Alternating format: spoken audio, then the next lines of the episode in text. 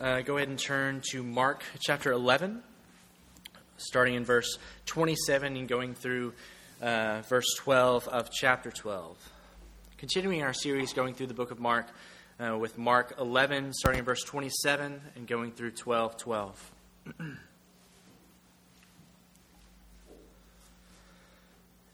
and they came again to Jerusalem.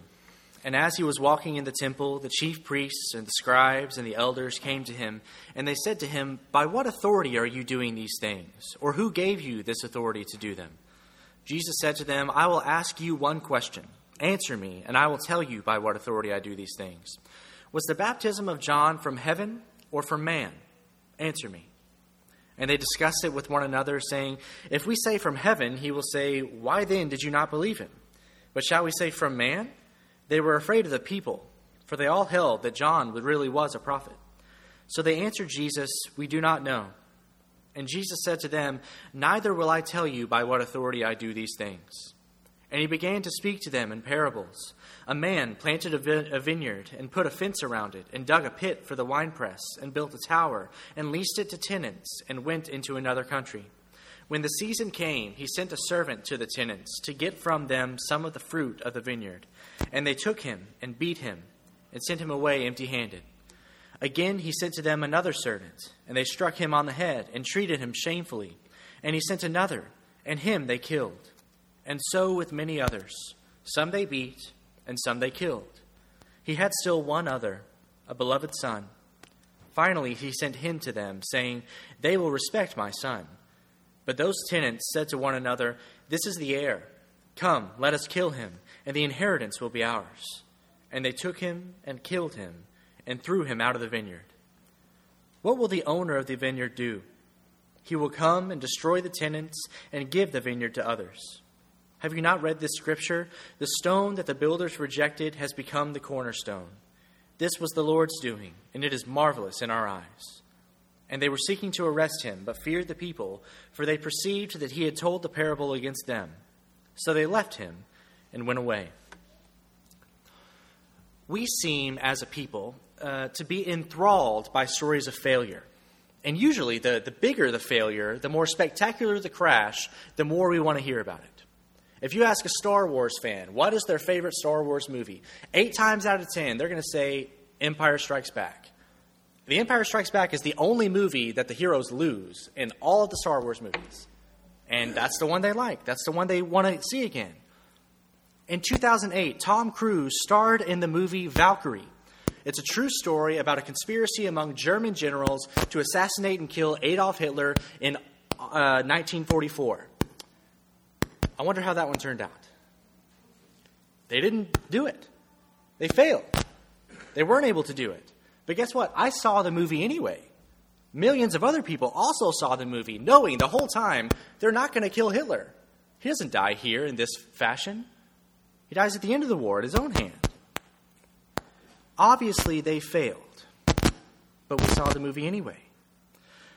The Rise and Fall of Mars Hill was a podcast that came out last year detailing the, the rise and fall of a specific church in Seattle under the uh, leadership and authority of a pastor named Mark Driscoll. It rose, quote unquote, by growing into a huge church with a ton of campuses, a ton of people who attended. And then it fell whenever he fell, when he eventually resigned and left, and the, the church dissipated incredibly quickly. It was must listen viewing for a lot of pastors I know, myself included. Anytime a new episode dropped, I stopped what I was doing and I listened to the podcast. We seem to like stories that detail failure. And hopefully, at least the, the reason we would claim the reason uh, that we enjoy these stories is so that we can learn from the mistakes of others, so that we don't have to repeat them. Hopefully, it's not just a way for us to feel better about ourselves by knowing the gritty details of how these other people crashed and burned. Hopefully, when we see the failures of others, we can see how susceptible we are to that same failure, to those same problems, that we might avoid those things. Today's text shows us the failures of the religious leaders in the time of Jesus. But we can't let ourselves off the hook by thinking that these failures are particular to them, that it's only about these scribes, these chief priests, these elders. We have to understand that we are just as prone to these same failures as they were. Today we'll see four failures of religious people in our text. The first failure of religious people that we're going to see in the text is of holding on to earthly authority. Jesus is approached in the text and questioned by a group that's made up of all the religious leaders in Jerusalem. Verse 27. And they came again to Jerusalem, and as he was walking in the temple, the chief priests and the scribes and the elders came to him. It was like a posse, it was a, gang walking up to him and questioned him as he was walking through the temple. And they gathered together and questioned him because they thought that they were the ones who had all the authority. They thought that they were holding all the cards in the encounter.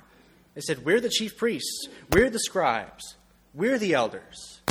Let's go ask a few questions to this punk, this guy who's been turning over the, the market tables, this guy who's been rabble rousing in the temple. They were very proud of their own power. They were like assistant managers who have been left in charge while the actual manager goes off and gets lunch. The older sibling who's been uh, tasked to babysit when the parents go out for a movie. They were Barney Fife, the chief priest. So, because they thought that they were holding all the cards, they began to question Jesus and his authority. Verse 28. And they said to him, By what authority are you doing these things? Or who gave you this authority to do them? They said, Look, we're bona fide. Look at our badges. We know who we are. We know the authority we have. We have these positions, this status. Who are you? Who said you could do this?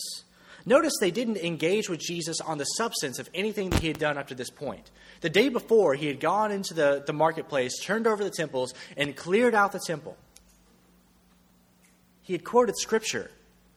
He had pointed out to them the error of their ways, that what they were doing was clearly against God's chosen purposes and intentions for that space. But they didn't talk about any of that. They didn't say, hey, you're actually wrong. Here's the Old Testament text that proves that we're correct. They didn't say, What do you mean we're not bearing fruit as we're supposed to be doing? Look at all the good things we're doing in Jerusalem. They had no defense. And so their response basically amounted to Who let this guy in here? Who's letting him do this? They don't like his message or his teaching or his actions, so then they start questioning his authority. And Christ's reply shows exactly what their true problem was. Look at what he says in verse 29. Jesus said to them, I will ask you one question. Answer me, and I will tell you by what authority I do these things. Was the baptism of John from heaven or from man? Answer me. And they discussed it with one another, saying, If we say from heaven, he will say, Why then did you not believe him? They were looking for authority in the wrong place. That's what Jesus' question is meant to highlight. Whatever authority John the Baptist had, was it from heaven, from God, or was it from man? And this gang, the chief priest, the, the chief priests, the scribes, the elders, they understand exactly what he's getting at. And we can tell that in their deliberations. They're, they're right. If John had a heavenly authority, the honest, obvious question after that is okay, if you knew he had authority from heaven, why didn't you believe him? Why didn't you listen to him? Why didn't you trust him? If it's true for John, then it's certainly true for Jesus. His authority does come from heaven.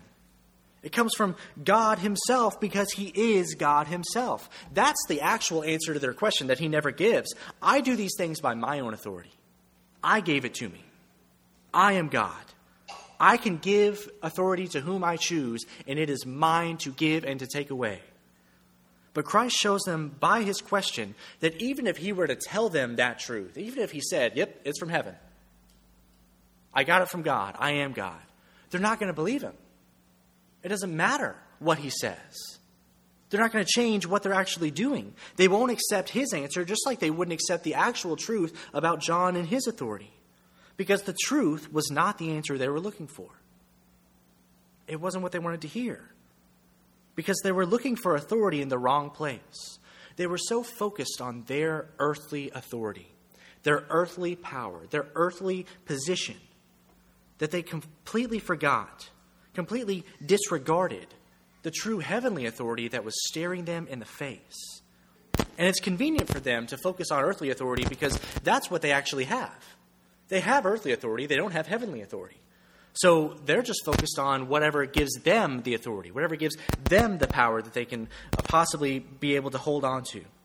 These religious leaders failed by holding on so tightly to their earthly authority that they completely ignored heavenly authority when it was staring them in the face.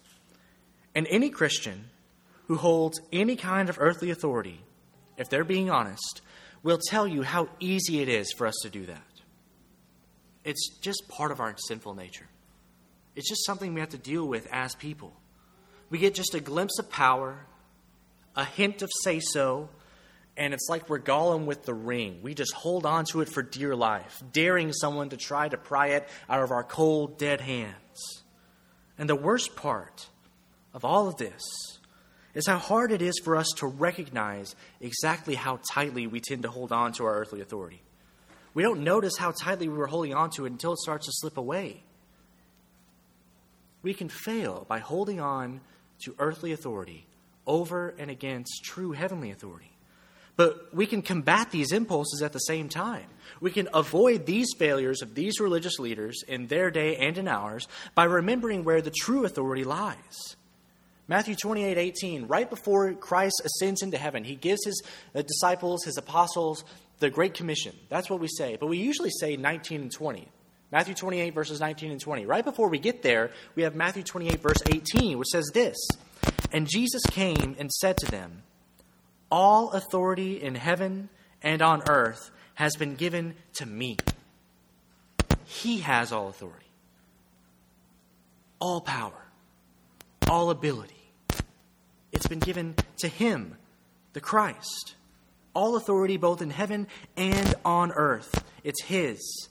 Whatever earthly authority you might have is under and within His sovereign rule over all of creation. So we here on earth have to learn to hold on loosely to our earthly power rather than holding on to it for dear life like these religious leaders were in this text. But holding on to earthly authority wasn't their only failure. They also failed by misplacing their fears. That's the second failure of religious people that we'll see in our text today. They were misplacing their fears. Their deliberations continue on in verse 32. But shall we say from man? They were afraid of the people, for they all held that John really was a prophet. You see, we see nothing about fear of God in this verse. We don't hear anything about how afraid they were that they might offend God by misplacing his heavenly authority, by, they, by them misattributing where the authority comes from and where it goes to. They weren't afraid of God, they were afraid of the people. It tells us explicitly they feared the crowds. They said, We can't say John's baptism and his authority came from heaven because that would mean that we were wrong and we should have listened to him. They were afraid of being wrong, too. But they also couldn't say that it was from man because the crowds, the peasants around them, they would have disagreed with that. They would have had a real problem if they would have said, Nope, it was just from man. It was just from whatever we decided to give to him. That's not what the crowd wanted to hear and they were afraid to say anything that might possibly upset the crowd. You see, fear of man is a terrible thing. Throughout human history, we have seen it make fools of men time and time again. And we're all susceptible to it. In fact, no one, if they are being honest, enjoys being hated by a crowd even if you meet someone who says, Yes, I am glad those people hate me, they're not actually glad those people hate them. They're glad that because those people hate them, these other people love them. We want to be liked, we want to be popular. High school, for so many people, just never ends. You just want to be popular, you want to be well liked. That is, in some sense, just human nature. And that's why we can't allow ourselves to focus on the opinion of man as if that's all there is, because we're all susceptible to it. There is a God in heaven whose opinion of us matters infinitely more than that of the crowd. In fact, his opinion of us is the only thing that actually matters about us. We have to combat the fear of man, which we're all susceptible to. And the only way to combat that fear is to have a greater fear of God. Hebrews 10, verses 30 and 31 says this For we know him who said, Vengeance is mine, I will repay. And again, the Lord will judge his people. It is a fearful thing to fall into the hands of the living God. That's the kind of fear we have to have. That is a rightly ordered fear. That's a fear that's not misplaced. It is a fearful thing to fall into the hands of the living God, much more fearful than to fall into the hands of any man, of any crowd. But these religious leaders, they fear man more than God. So what do they do? Verse 33. So they answered Jesus, We do not know. They lied. They said they don't know. When given the choice between telling the truth and acknowledging that they were wrong before, or possibly saying what they actually believed now, which was still wrong, and facing the consequences from the crowd, from the backlash that was going, backlash that was going to occur, they chose neither. Uh, we don't know. It was a cop out. They were so afraid of the crowd, so afraid of being wrong, that they were willing to lie. They pled ignorance. Just as they feared man more than God, they feared for their own safety more than they feared life. It is the job of all people, but religious leaders specifically, to tell the truth, no matter the cost, no matter their consequences. It is my job as your pastor to preach the Word of God in season and out of season even if it costs me, even if it means that something's going to happen to me that I don't want to happen. There are times when it may not be easy for you to hear what I believe is the truth from the Word of God. There are times when it's not going to be easy for me to say what I believe is the truth from the Word of God. But I can't love you and lie to you at the same time. I can't lie to you and preach the Word at the same time. The only way for me to avoid the failure of the religious leaders in this text, the only way for any of us to avoid the failure of the religious leaders in this text, is to fear God more than man, to fear lying more than the consequences of telling the truth. And because these leaders have no fear of God, have no fear of lying, they receive neither God nor the truth. The rest of verse 33 And Jesus said to them, Neither will I tell you by what authority I do these things. They could have heard who God was, they could have heard the truth. They could have been confronted with the true earthly and heavenly authority of God the Son incarnate. And instead, they got nothing. Because they didn't fear God, they didn't fear lying. Had their fears been correctly placed, they might have heard the truth from Jesus' own mouth that he is God in the flesh, who by his own authority and sent by his Father has come as the Messiah to redeem his people and to save them from their sins. They could have heard the truth of the gospel in this encounter with Jesus. They could have received the revelation of God and that truth. And in that revelation, in that truth, they could have had life in his name. They could have been saved, but they failed because their fears were misplaced. Their fears were misordered. The third failure of religious people in our text today that we can see is the failure of forgetting our place. Jesus doesn't answer their question, but he answers their question by giving them some sort of parable. The point of the parable, if you were trying to sum it up, what he says in these next few verses is that God, the owner, has given his people, his most treasured possession, over to his tenants, the religious leaders. And these religious leaders have disrespected the owner, God, disrespected his property, his people. They've disrespected his servants, the prophets, and ultimately they've disrespected his son. Therefore, God is tearing down the old system the old ways which gave them whatever authority they have, and he's replacing it with something new.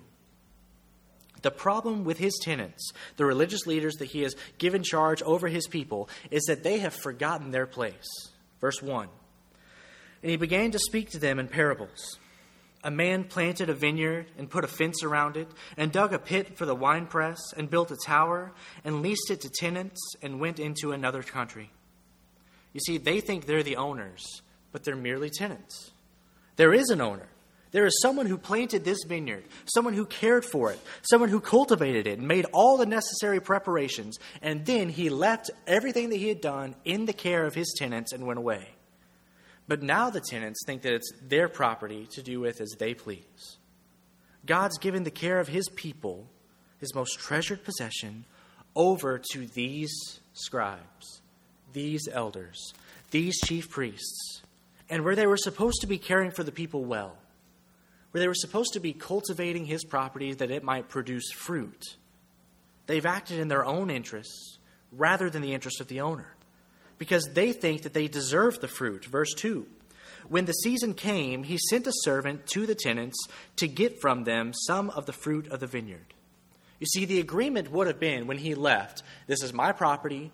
You can live here. You can work here. You can keep some of the fruit here. But I get what's mine. And the fruit belongs to me before it belongs to you. You can lease this land and live on it as long as you care for it and give me some of the fruit as payment. But notice the owner had to send for the fruit he deserved. They weren't proactively providing it to the owner, they were keeping it right up until he asked for it. Because they thought, no, this is ours. This should belong to me. And so, whenever he does ask for it, they mistreat and ignore his messengers. Verse 3 And they took him and beat him and sent him away empty handed. Again, he sent to them another servant, and they struck him on the head and treated him shamefully. And he sent another, and him they killed. And so with many others. Some they beat, and some they killed. They not only didn't provide the necessary fruit, but they beat the messenger. So the owner, he just keeps trying again. He says, I don't know, maybe that one didn't work. I'll, I'll do this again. I'll give him another shot. And this guy gets beat up even worse. They hit him on the head. So the owner tries again. This guy they kill. And the process just continues over and over and over again. The owner saying, This is mine. I'm only asking for what already belongs to me. Them saying no, beating up the messenger who sent them that message, and then sending him back. Some they beat, some they killed. The tenants thought that they could ignore the messengers, they could ignore the servants that the owner sent without any kind of recourse. said, No, this is our land now. It belongs to us now. When you read the Old Testament and you see how the prophets of God were treated over and over and over again, it's astounding the things that they had to go through. So you would think that being a prophet would be a high office. You are speaking on behalf of the God of the universe. You are able to speak and then say, Thus says the Lord. You would think that all the people would be respecting them, that all the people would heed every word that came out of, the, out of their mouths. But these guys are persecuted more than anyone else in all of Israel. And that's true throughout the entire Old Testament, over and over and over again, right up until we get to John the Baptist, the, the clearest connection to our text today. He was a voice shouting out in the wilderness, God's messenger who had come to prepare the way of the Lord, the way of the Messiah. And he was persecuted. He lived in the desert eating locusts and honey and wearing shirts of hair. He was imprisoned for telling the truth. And he was ultimately beheaded for doing his job as a prophet. You see, the religious leaders in Israel had forgotten their place, and so they failed. They thought they were the owners. They thought that the people were theirs to do with as they pleased, so they didn't do their job as tenants. They thought that they deserved the fruit for themselves, so they led the people to produce no fruit for God. They ignored the voice of God and his messengers. So, in return, they never heard his words.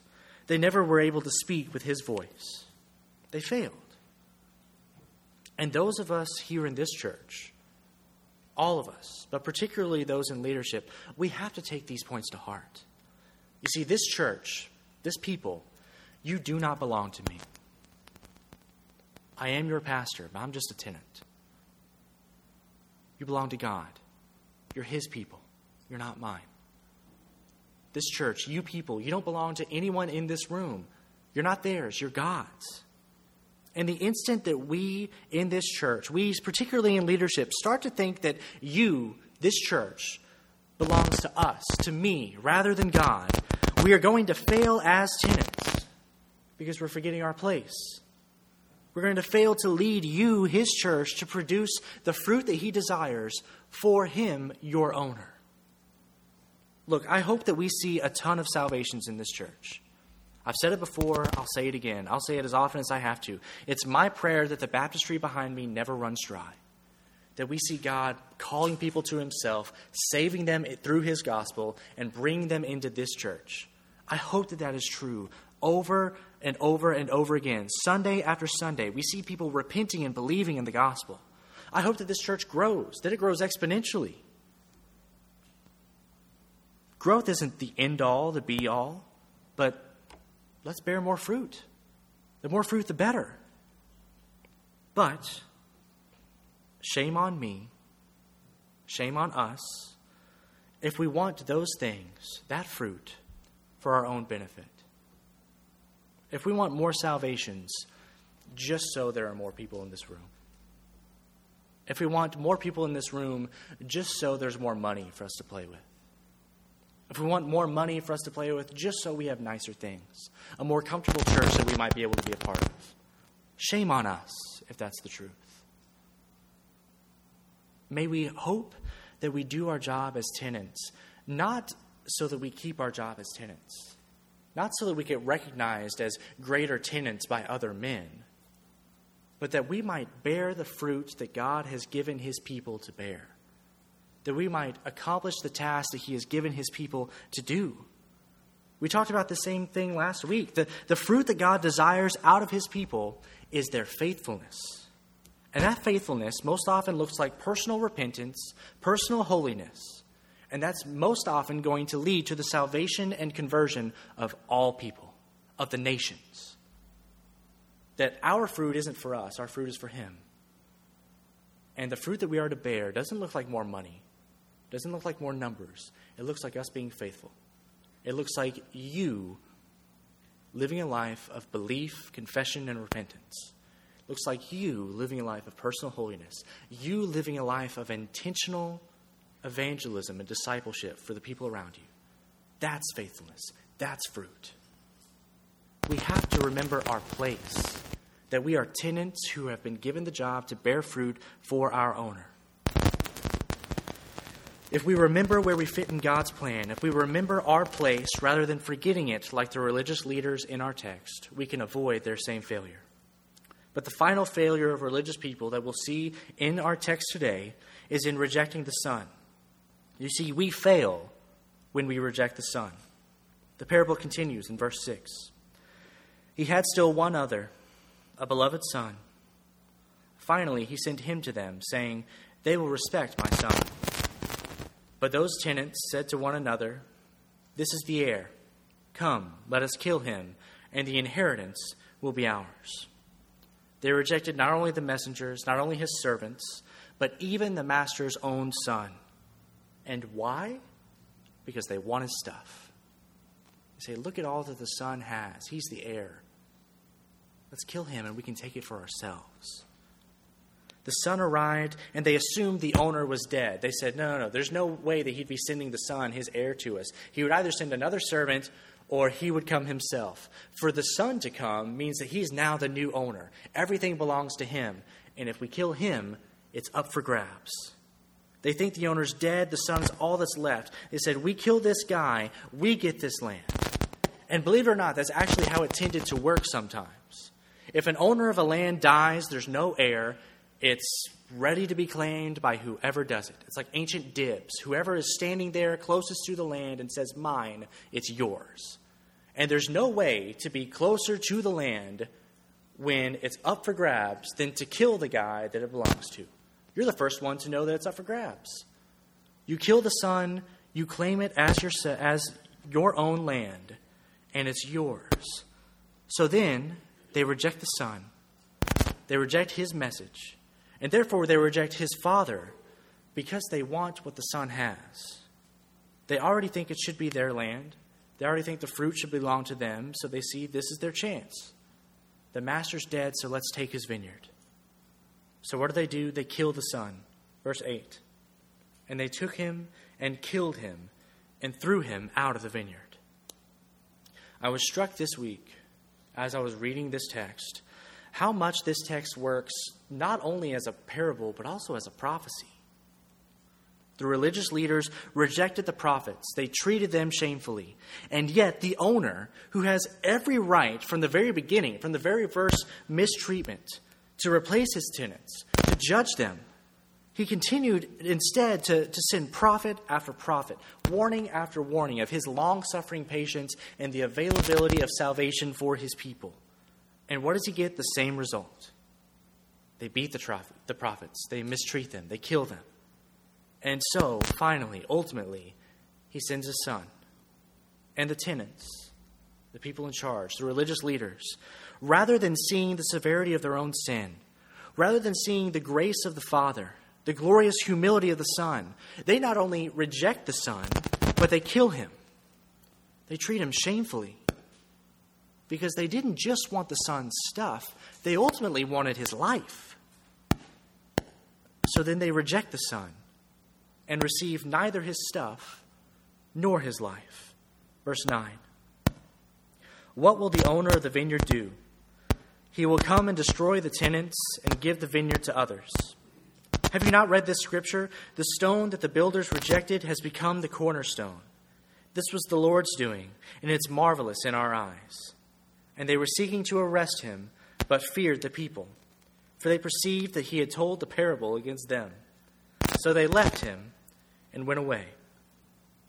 Of all the parables that Jesus told, this one may be the most transparent of any of them that he does.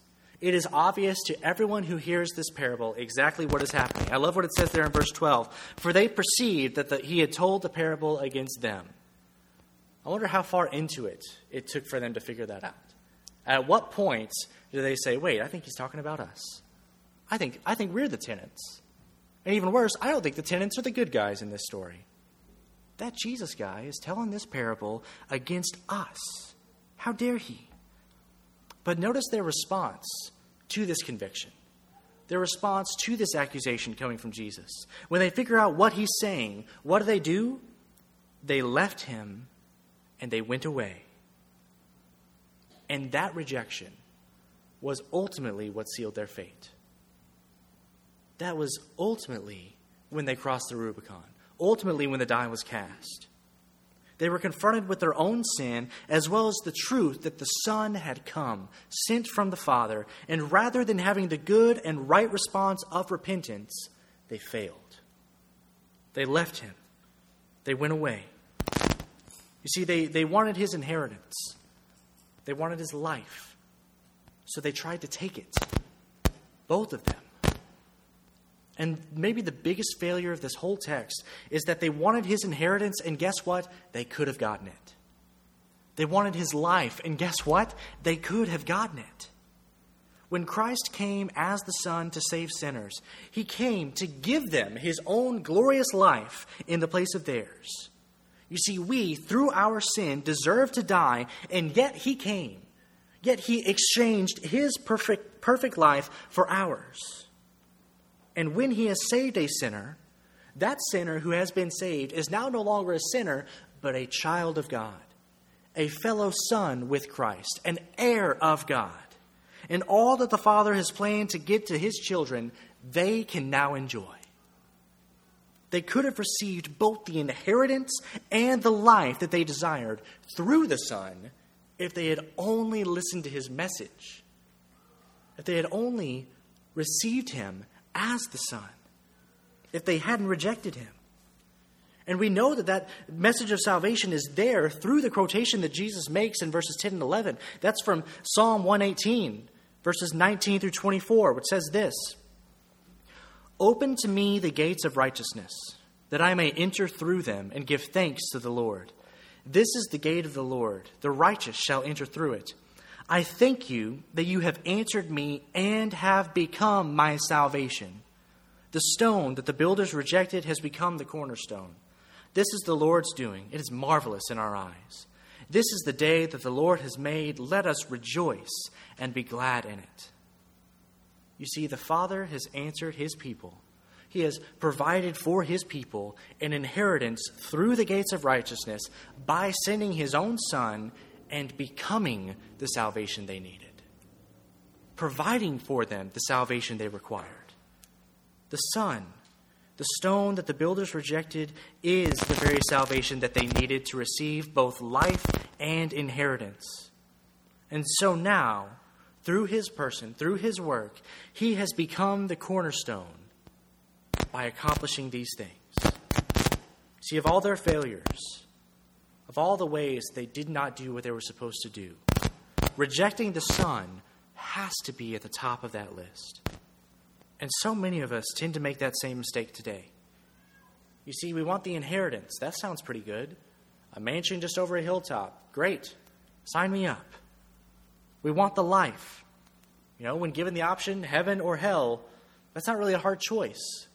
We want the life. But we reject the Son, through whom and in whom we receive all of that and more. You see, our greatest inheritance is Him. It's not what He gives us outside of Himself, it is Himself. The greatest joy in heaven is Him. The life we have is only life rather than death because it is life with Him. So, yes, when you do accept Him rather than reject Him, you also accept His cross.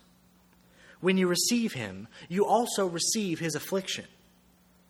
But receiving Him rather than rejecting Him is absolutely worth it. It's the only way to receive both the life and the inheritance that you desire. It's my prayer today that we will avoid the failures of these religious people who held to their own earthly authority rather than submitting to the heavenly authority, who misplaced their fears and priorities, who forgot their place, and who gave it to them. And ultimately, the failures of these religious leaders who rejected the Son and in so doing lost everything. It's my hope that we will accept Him and submit to Him through repentance and faith today and every day. Let's pray. God, thank you for this day. Thank you for all that you've done for us, Lord. Thank you for the opportunity to avoid these failures. Thank you for sending your Son that we might, instead of rejecting him, accept him, receive him as the Son. Thank you for becoming the salvation that we require, the salvation we need. Help for us to avoid these failures. Help for us to hold on to whatever earthly authority we might have loosely. Help for us to submit it always and only to you and your heavenly authority.